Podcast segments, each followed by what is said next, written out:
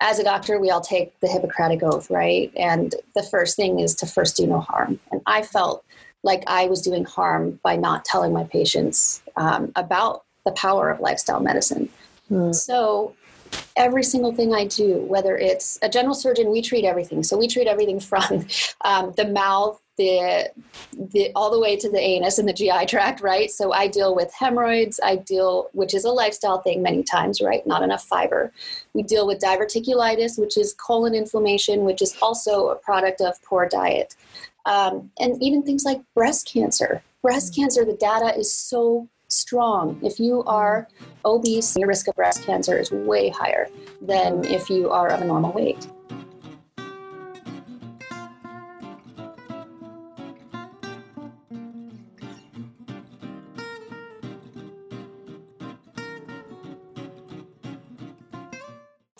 Welcome to the podcast. I'm Dr. Lori Marvis, and today I'm so honored to invite the beautiful and smart and talented Dr. Armena Van Dyken. How are you? I am wonderful. Thanks for having me, Lori. Thank you. And um, Armena and I met when I was in Hawaii speaking, and what a delight you and your husband. And I can't wait to share your story.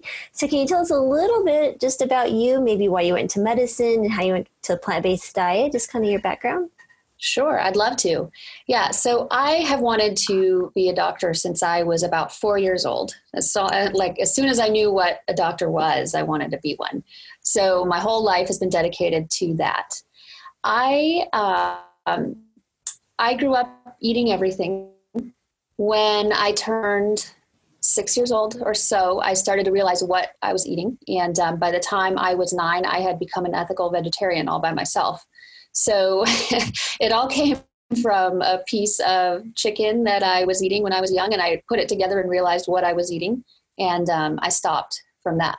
However, I still loved my cheese, my eggs, uh, all the dairy, everything but milk. I seem to love.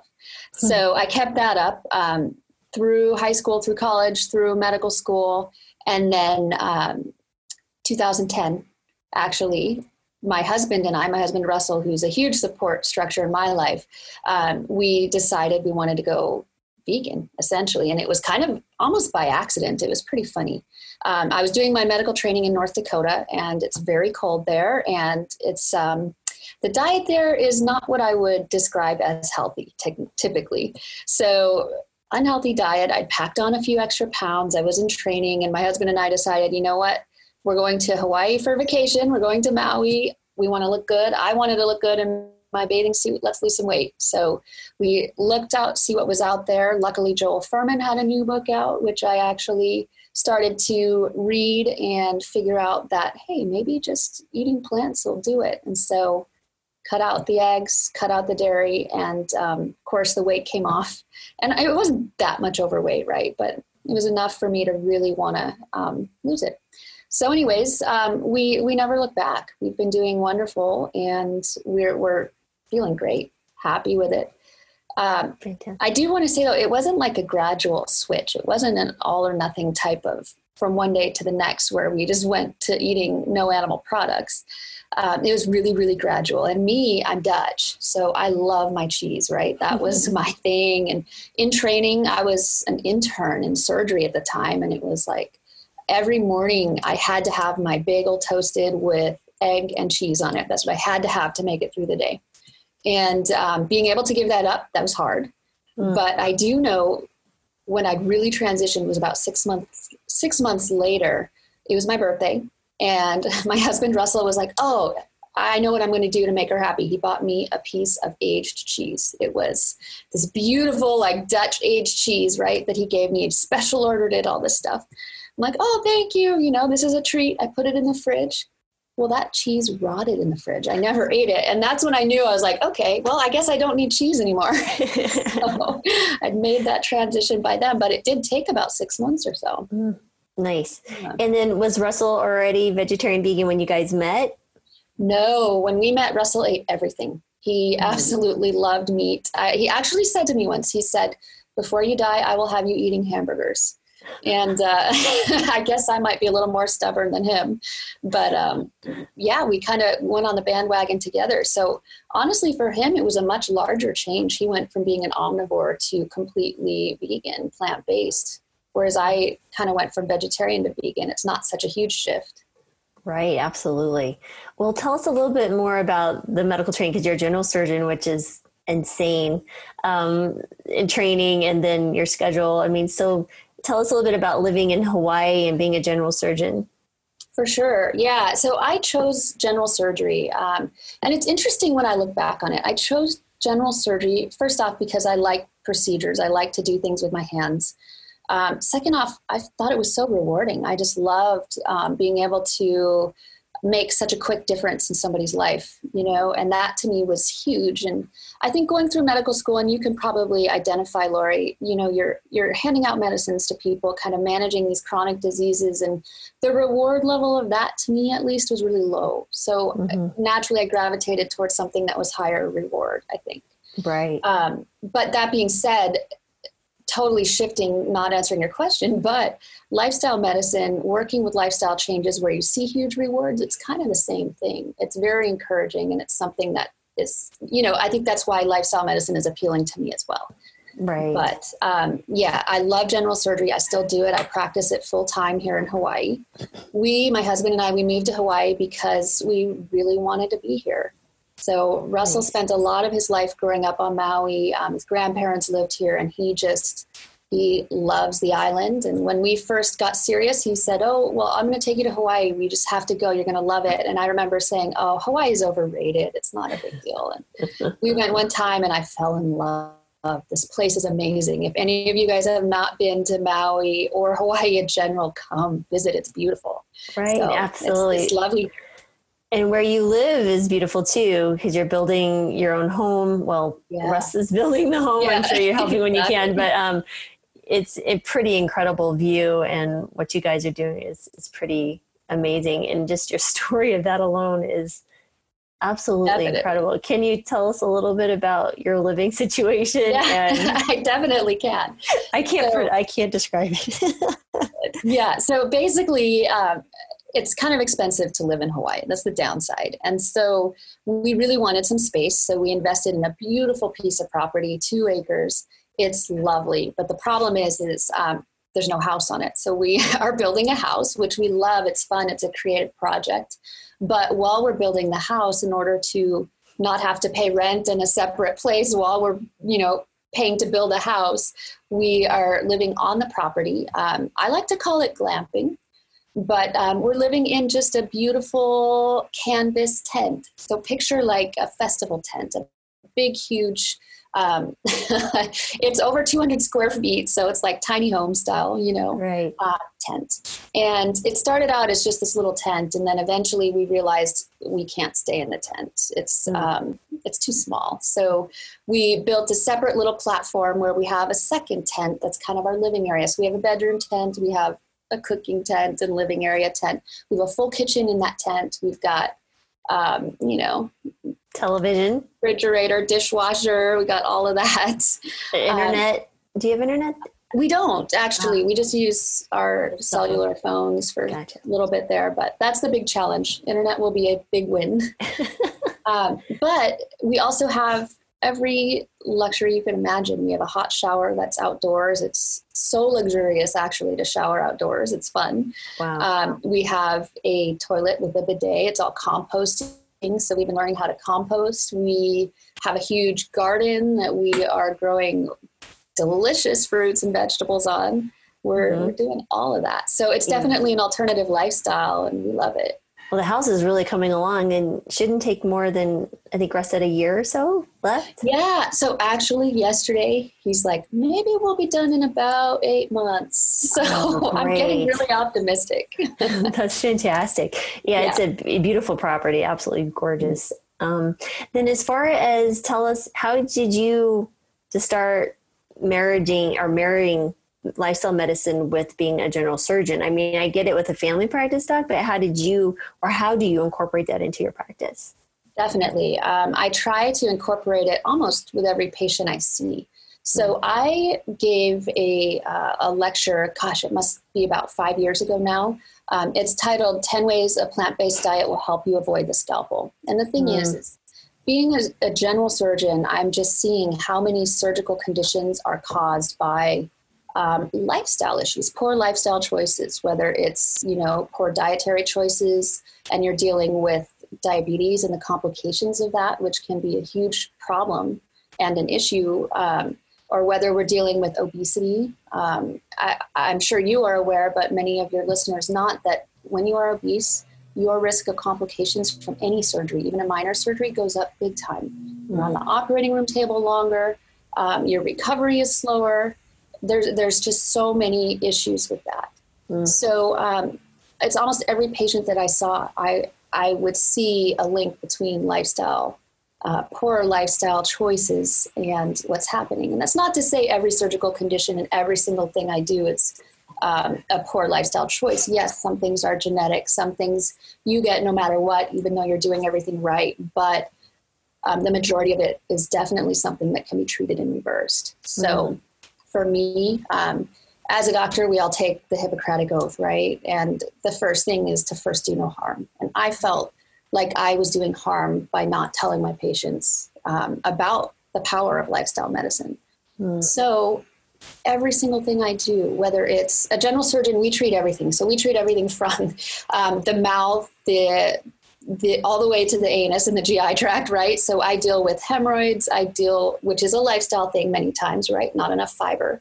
We deal with diverticulitis, which is colon inflammation, which is also a product of poor diet um, and even things like breast cancer. Breast mm-hmm. cancer, the data is so strong. If you are obese and you are a postmenopausal woman, your risk of breast cancer is way higher than mm-hmm. if you are of a normal weight. So, um, really bringing all those factors in, and you know, being a female breast surgeon, I do see quite a bit of breast cancer that I treat.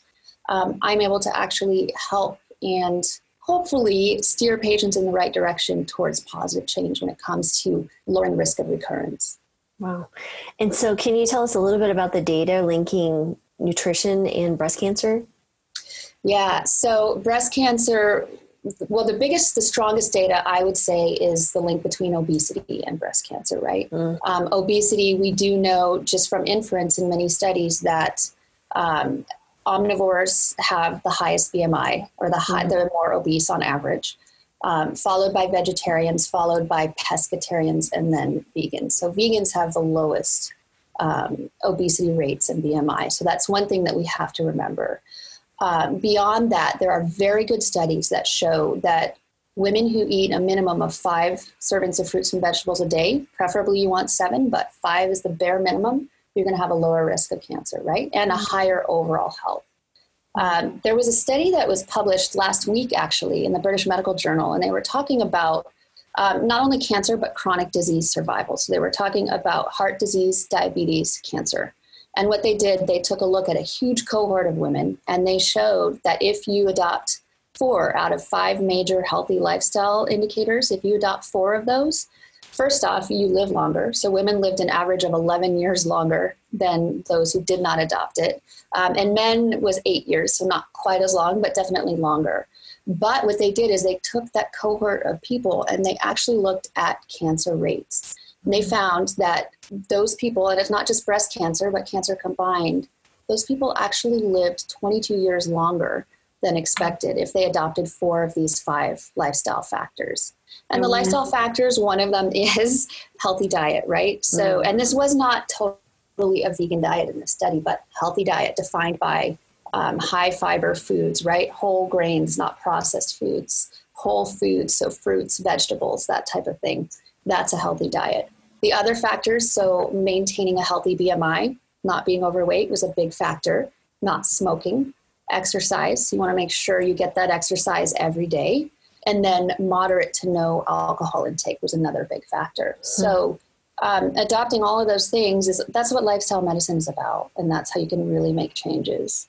Absolutely. So, can you speak of any cases in particular that you found that were really interesting as far as someone switching a diet? Was there positive outcomes or anything? Um, I I have anecdotal stories. Um, and then I'd have to tell you, while protecting the identity of my patients, I've had mm-hmm. a few of them that definitely did a 180. They came in with breast cancer, they completely restructured their lifestyle, and they have seen. Um, well, in one case, I had to actually argue with a particular patient to let me do surgery after she'd switched her entire lifestyle. Um, and we did the lumpectomy, and there was no cancer in the area where the cancer was. So oh, I do wow. have some cases of that.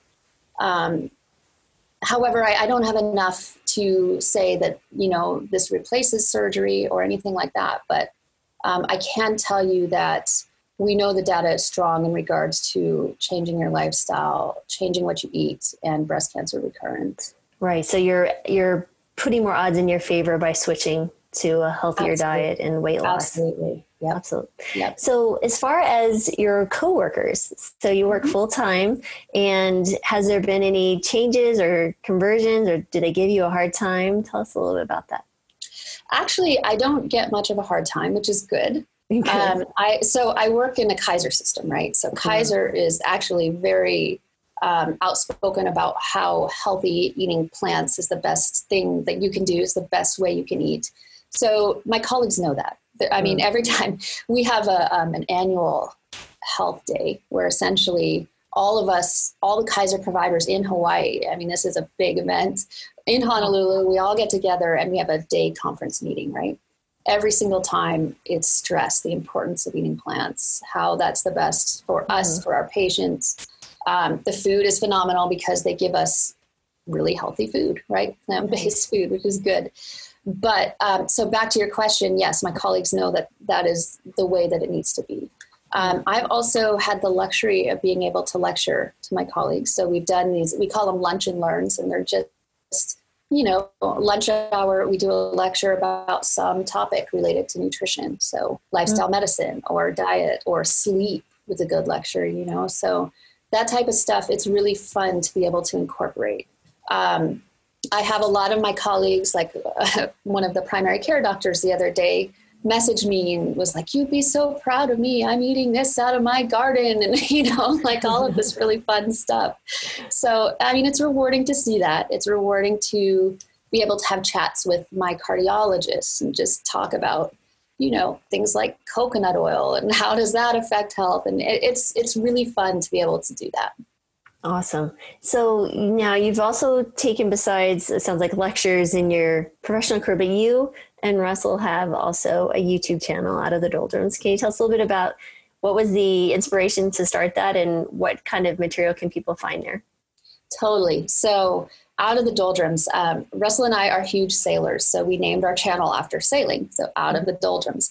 Um, for those of you that don't know, the doldrums is like uh, um, it's an area in the world that there's no airflow, there's no current, it's in the oceans, right? So back in the day when there were no motors and all the sailors sailed, they would get stuck in the doldrums. You always hear the term, oh, I'm stuck in the doldrums. And they would be stuck there for weeks before they'd be able to come out and um, sail across the world.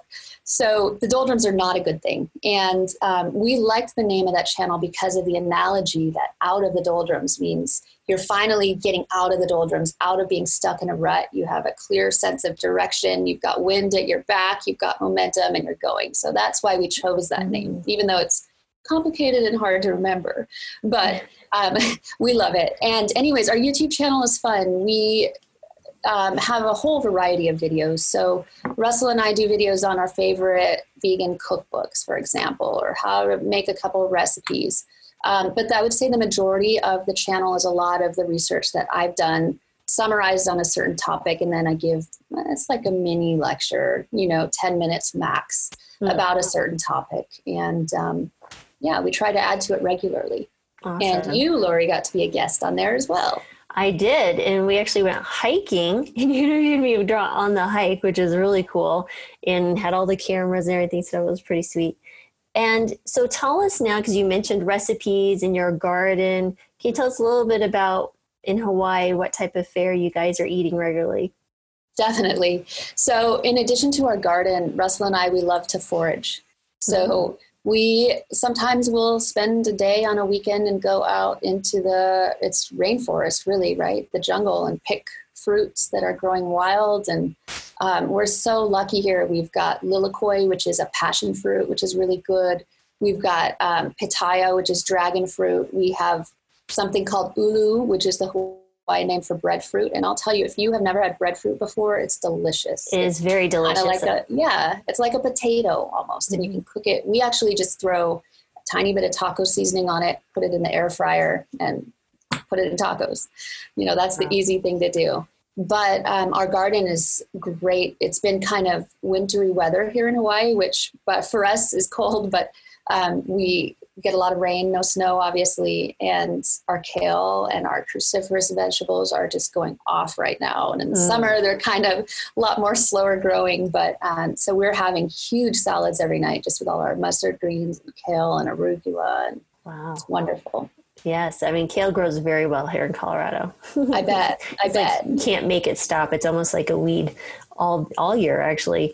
Um, as far as you know, when you think about, you said you're Dutch origin, so you were actually born in yes, was it I'm Holland? Still a Dutch citizen, actually. Yeah. yeah. So, and now your family, and they moved here. How have they reacted? Have they anyone taken on a plant based diet? Or that's a great question. And then I want to back up too um, for your knowledge. So Holland, when people say Holland, yeah, and they're talking about the country of the Netherlands, it's kind of geographically incorrect. Oh, okay. Um, Please so, tell me because I was yeah. like I wasn't quite sure what what Dutch meant exactly.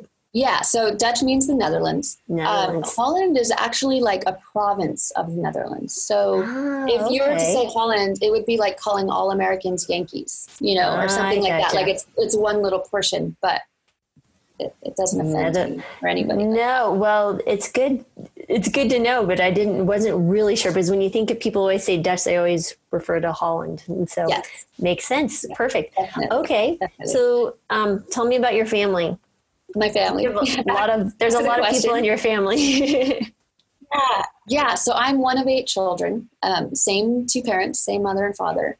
And um, I was so lucky to grow up in a household where we ate healthy. Um, the first few years of my life, my parents were actually macrobiotics, so mm. they're completely eating um, brown rice and seaweed and all that delicious stuff. And then growing up, yes, they, we were eating everything, but it was all, you know, more whole foods, not processed foods. I mm. I can actually recall the very first candy bar I'd ever eaten that I had to sneak away and eat, you know, without my parents seeing me. So I, am lucky in that regard. I'm really lucky. Um, as of now, yes, I've had a couple of my sisters um, explore being plant based. It's always very transiently. You have to remember they live in Montana, and Montana is very uh, meat centric place. It, it's right, and, and, times are changing, right? But it's definitely one of those places where it could be more difficult to um, live that way. Mm-hmm. Um, I have one sister that lives in Dubai, and she is pretty much exclusively plant based. So that's wow. awesome. Russell's parents have completely made the switch, and the stuff that they're telling us, just how their health is improved, is phenomenal. Mm-hmm. Um, and my mom, I think, my whole life she's she's pretty much vegan. She'll have maybe fish once a month, if that, but she's very health conscious. Wow, very good. And so, as far as neighbors and stuff, so you have friends and stuff. So, we had a dinner with some of your friends. Can you tell us a little bit about the community in Hawaii? Because you're on an island, and I'm just curious how you guys meet and like what are the availability of plant based foods in Hawaii? Because I know we are on Oahu. It's less to choose from than I would expect, and even on, on Maui is much better actually. Mm-hmm. Yeah, no, I agree. And it's funny because you think Hawaii, oh, there's going to be so many open minded people and all these options. And um, actually, there's a lot of places that it's very hard to find something that is healthy plant based. You know, you can definitely go somewhere and I don't know, have have a very greasy vegetable and rice meal if you want. Um, Hawaii, I would say, typically is a lot of rice, a lot of white rice. Um, unfortunately, a lot of spam is one of the traditional things that is being eaten here. Mm. As far as community and plant based food, yes, you're right. Maui has a lot of options. They have mm. very good restaurants, which are wonderful.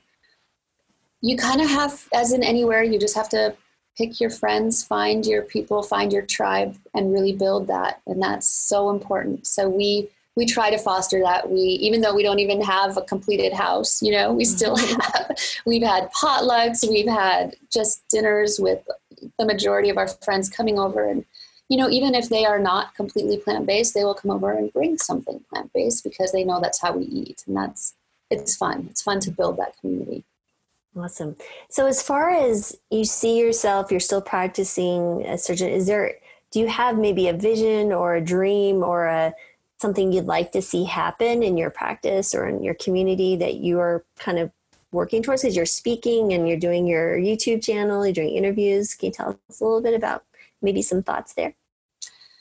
Yes, I can. I think for me, really trying to just get the word out in as many different venues as I can, you know, whether it's with my patients, with my colleagues, um, online, via the YouTube presence, Instagram, etc. I think that's really important. Mm-hmm. I always joke that as a surgeon, I'd like to put myself out of business, just try to really not have my services be necessary.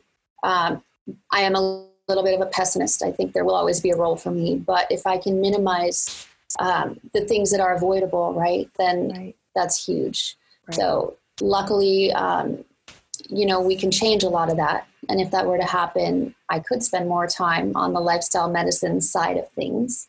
Right. I ideally in the future I would like to change my practice a bit such that I have more time.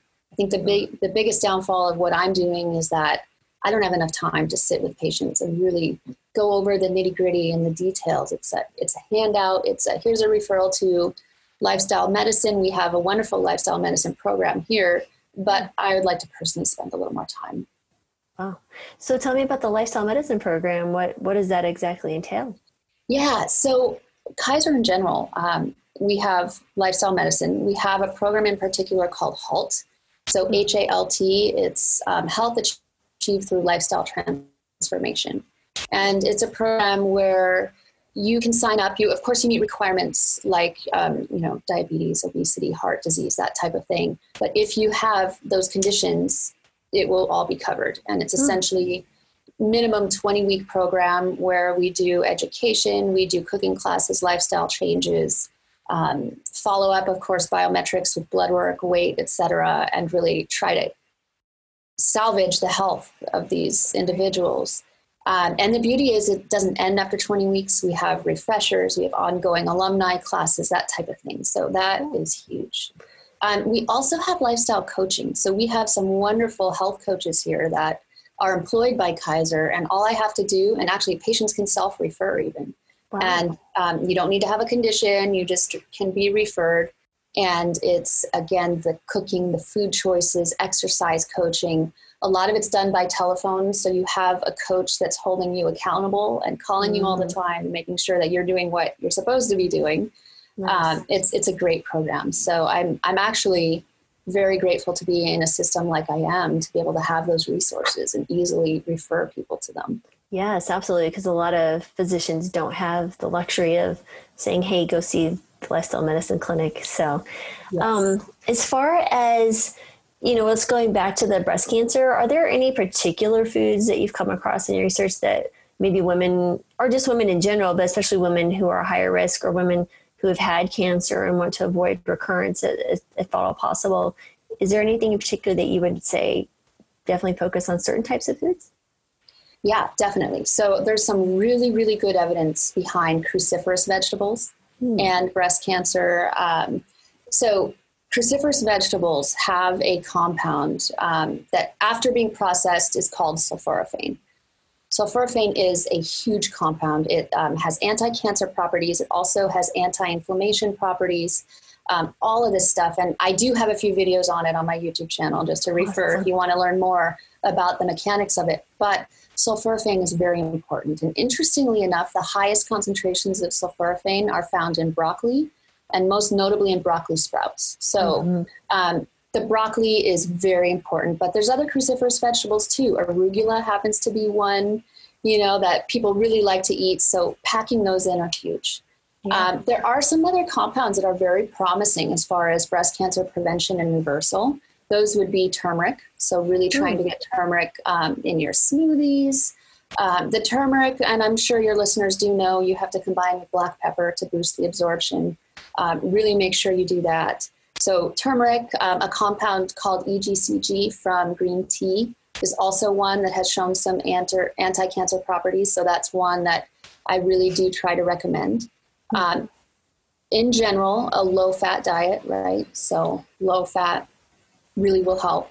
Um, the interesting thing is a lot of breast cancers they feed off of estrogen and estrogen in postmenopausal women happens to be coming from a big source of it is from fat so body mm-hmm. fat is actually what's metabolizing that estrogen so the less body fat you have the better wow. right um, and then the other big really controversial one is soy mm-hmm. i know there's a lot of oncologists and people that say don't eat soy um, when you have breast cancer they're worried about estrogenic activity of soy but the reality is, the big studies, the population studies, they all show that women with breast cancer that eat soy have a lower risk of their breast cancer coming back than a higher one.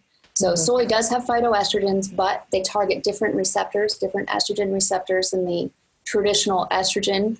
Um, and they actually are helpful when it comes to breast cancer. So, some soy. And uh, on that note, though, soy, um, I don't consider tofu a processed soy I actually consider that pretty whole food, but mm-hmm. anything else, so the um, soy isolate protein, that type of stuff, stay away from that. That's not what we're talking about. Right. Just the tofu, edamame, soybeans, the whole soy, um, and then really try to get it non-GMO. Yeah, absolutely. So yeah. I always encourage tempeh, tofu, those type of things, mm-hmm. soybeans. Exactly. So, yeah. Absolutely. Perfect. And as far as when you do run across, let's say, a patient who wants to make this change what is your first words of advice? like how do you introduce this to someone who may be like you're talking to me about nutrition you're my surgeon so yeah. what is that introductory phrase or how do you approach it to maybe help others who want to share their knowledge i guess i have to feel out my patients and you mm. can tell pretty easily how many of them are going to be responsive versus not. Um, I literally had this the other day. I had an obese patient in my office that had an obesity related condition, and we start talking food, and I very cautiously bring up, you know, vegetables, whole grains. And he stops. He goes, "Whoa!" He puts his hand out right in front of my face. He goes, "You're not going to tell me to be a vegetarian or something like that, are you?" and you know, with that patient, what type of progress are you going to make, right? And and you try. So then you back up and you say, "Okay, well, um, how about we get you to eat one more vegetable a day? Why don't you? Can you try that? Just one more, baby steps, right?" Um, right or instead in this patient's case he was having fried chicken nuggets three meals a day potentially oh right? Goodness. so in that situation say you know maybe for one meal just one meal can we try not to do that and have some brown rice and you know a vegetable? And right. you try. You do the best you can and you've got a whole spectrum of patients right? So you have oh, that yeah. all the way to the to the patients that um, are they hear it once and they make a switch and they are totally on board and all they have to do is hear about it and you have everybody in between. So, right. Yes yeah. i've i've had both extremes absolutely. Yeah. and you're just sitting there in amazement because sometimes you're surprised at who will actually take it on. You're just like huh all right. So and they become your so the biggest uh, supporters. So true that and the other thing too that you and I know, um, and we learn with the American College of Lifestyle Medicine, is how to do motivational interviewing. So. Mm. When you are working with your patients or anybody for that matter, you try to find out their why, try to find out what's important to them, and then you can spin it in a way that makes them want to do it for that reason. You know, mm-hmm. so if it's uh, if it's a grandma who wants to see her granddaughter graduate high school or whatever it is and you can really spin that and sell it to them and make it appealing that's that's how you have to do it. Yeah absolutely. I always like to let's work out your future right now the current journey of the path that you're on and then let's look at let's if we change just a few things that i can tell you they have the potential to really change things and put you on this path what would that look like? And mm-hmm. oftentimes patients don't realize that those few little changes could really just bring a completely 180 to their life. It's really fun yeah. to see, explore potential futures or trajectories of where they're headed. So definitely. A- and what I also think is so cool is once they make one change and then they feel so good, it's like a positive reaction, right? Then they keep going and going, and you just yeah. got to have that one change and get that positive feedback, and then you're golden. Absolutely. And they bring it to their family, and then there's that ripple effect, and they get so excited to tell you, which is so much fun. I know. I get that a lot from my patients and my colleagues. Like I was telling you, you'll be so proud of me because I did X, or, you know? And they're just I'm so excited to tell Yay, you. Good for you. no, yeah. it is. It's it's it's refreshing to hear someone say, "Oh, I feel so much better," instead of, "Oh, my blood pressure's still high. I'm having side effects of my diabetic medications." And yes, incredible, absolutely incredible. So, as far as you know, we have talked about you're living in Hawaii. You're you came from North Dakota and you're training. Grew up in Montana, right? You and Russ. Okay. Yes. And then so you end up in this. Yes, please. I was going to say um, Montana has no medical school. So it's one of the oh. few states oh. that does not have a medical school. So every single person that wants to be a doctor that grew up in Montana has to find somewhere, you know, they get exported to figure out where they can go to medical school. So oh, luckily, wow. um, there are some reciprocal agreements, you know, with um, University of Washington in Seattle, University of North Dakota, where I went. I believe Colorado has an agreement as well. So kind of the neighboring states are taking us orphan children in, which is good. Wow. Yeah. Well, so you've been in lots of different places and I'm you probably traveled quite a bit. What are your travel tips for someone who is eating a plant-based diet or transitioning? Like what would you typically say would be a helpful hint or help? I think so when you're transitioning, I, the biggest biggest thing is just not to be too hard on yourself Mm. You know, it, it's not an all or nothing. It's not from one day omnivore to vegan the next day. That's not how it goes. So if you are traveling and you're transitioning, you know, you try, you try the best you can, but don't be too hard on yourself if you slip, right? Mm-hmm. That's the biggest thing. But for me, um, yeah, Russell and I have traveled quite a bit. We we've traveled to Brazil, where I learned in my best Portuguese to say uh, I'm a vegetarian, you know, and then they say, "Oh, okay, so chicken is okay," you know, like they just have no idea.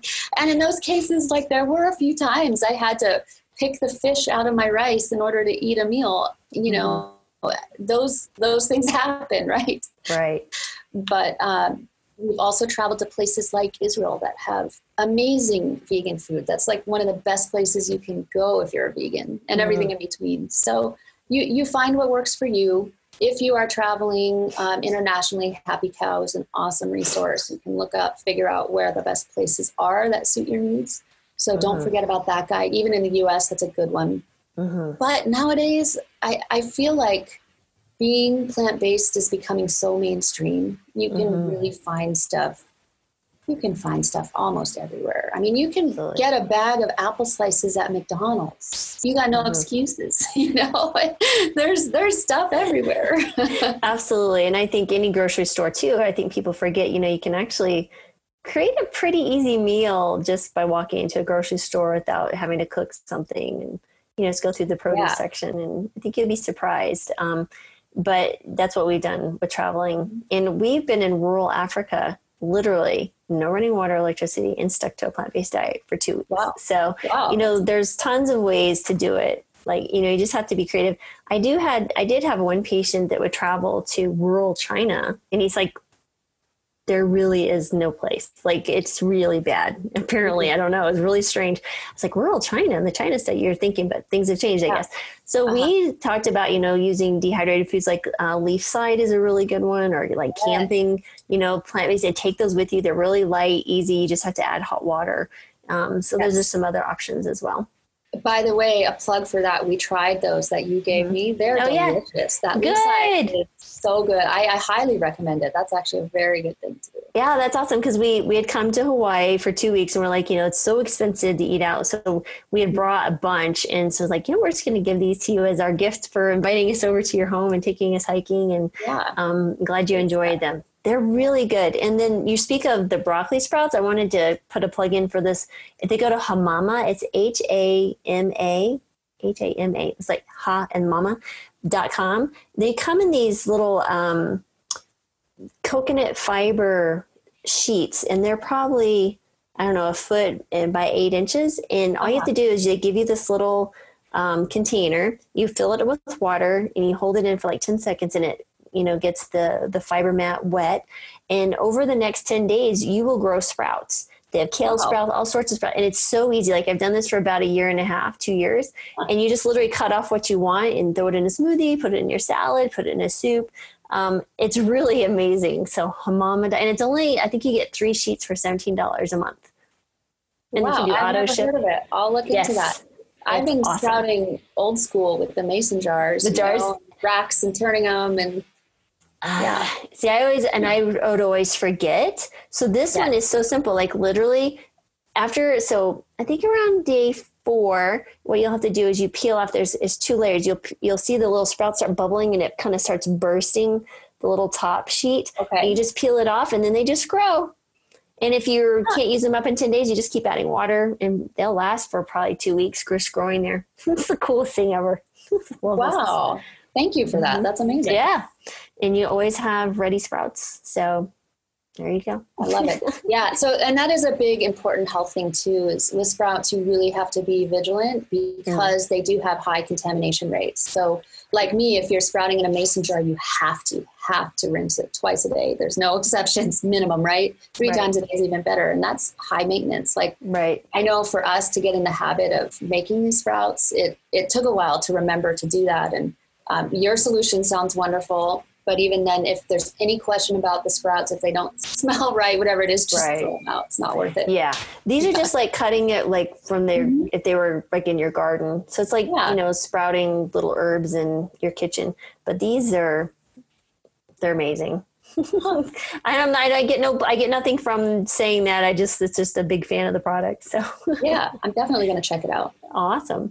So I know I've kept you now for a good 45 minutes here. Is, is there any last bit of um, advice or anything you'd like to say to the audience?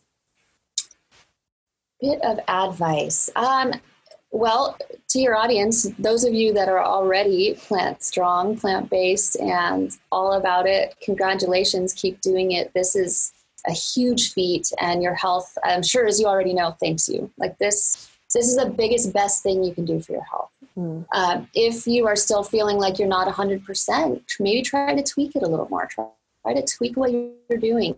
Maybe add in a little exercise and maybe try to see if there are ways you can continue to improve on what you're doing. Um, that would be my biggest bit of advice. And I feel like I'm always trying to figure out ways that I can improve, uh, ways that I can adapt what I'm doing and feel better. And even though I've been plant based for 10 years now, I'm still changing it up. I'm always changing it up, seeing how I feel. Oh, well, if all of Americans lived like you and Russell, we would be there'd be no stopping us from conquering everything. Just it'd be amazing what would happen. No Mhm. chronic disease at, all. I'm sure. we. So- we always joke that the, with our living situation, our microbiomes are spot on right now. like we are good to go. yes, and you have two dogs that are constantly at your Yes. heels, and Yes. So on that note, though, um, people that have dogs have healthier microbiomes. That's been shown. Oh. So get a dog, and they also help. You got to walk them, and you got a dog. yes, I got a dog. Remember, like, How did it go? there. Yes. I love her name's Daisy, and when we were there, when we were talking about, like, my husband wouldn't let me have one, and I was Yes. very sad. And you guys tried to talk to him too, and everyone else, and so we finally broke him down. All the family was here over Thanksgiving. My three kids. I said, you know, it's it's you know it's it's Black Friday. We don't shop or anything. Why don't we just go to the pound and play with the puppies? Oh. And the next day, she we found her that night. It's like, okay, we'll be back in the morning and get it all set up. And there she was. She's been with us ever since. So oh, she's such a cutie too. she's hilarious and such a sweet dog. Very sweet mm. dog. But yeah, absolutely. well, I do want to thank you for your time on a Saturday and having to go to your office for Well, One day. I'll have Wi-Fi at my house, and then I won't have to go to the office on a Saturday. absolutely. And then maybe you could take us on a virtual tour of your place. totally. Can do that. Excellent. Well, thank you again. And um, everyone, I will definitely put the links to your YouTube page and Awesome. everything else. And uh, you guys, she's a great resource. Um, learned a lot just from, you know, before I came to Hawaii, I knew I was going to be on your YouTube channel. I was like, oh boy, this is really cool. So I'm definitely going to refer patients there as well. So thank you again. Totally. Good, You're good. welcome. Bye, Lori.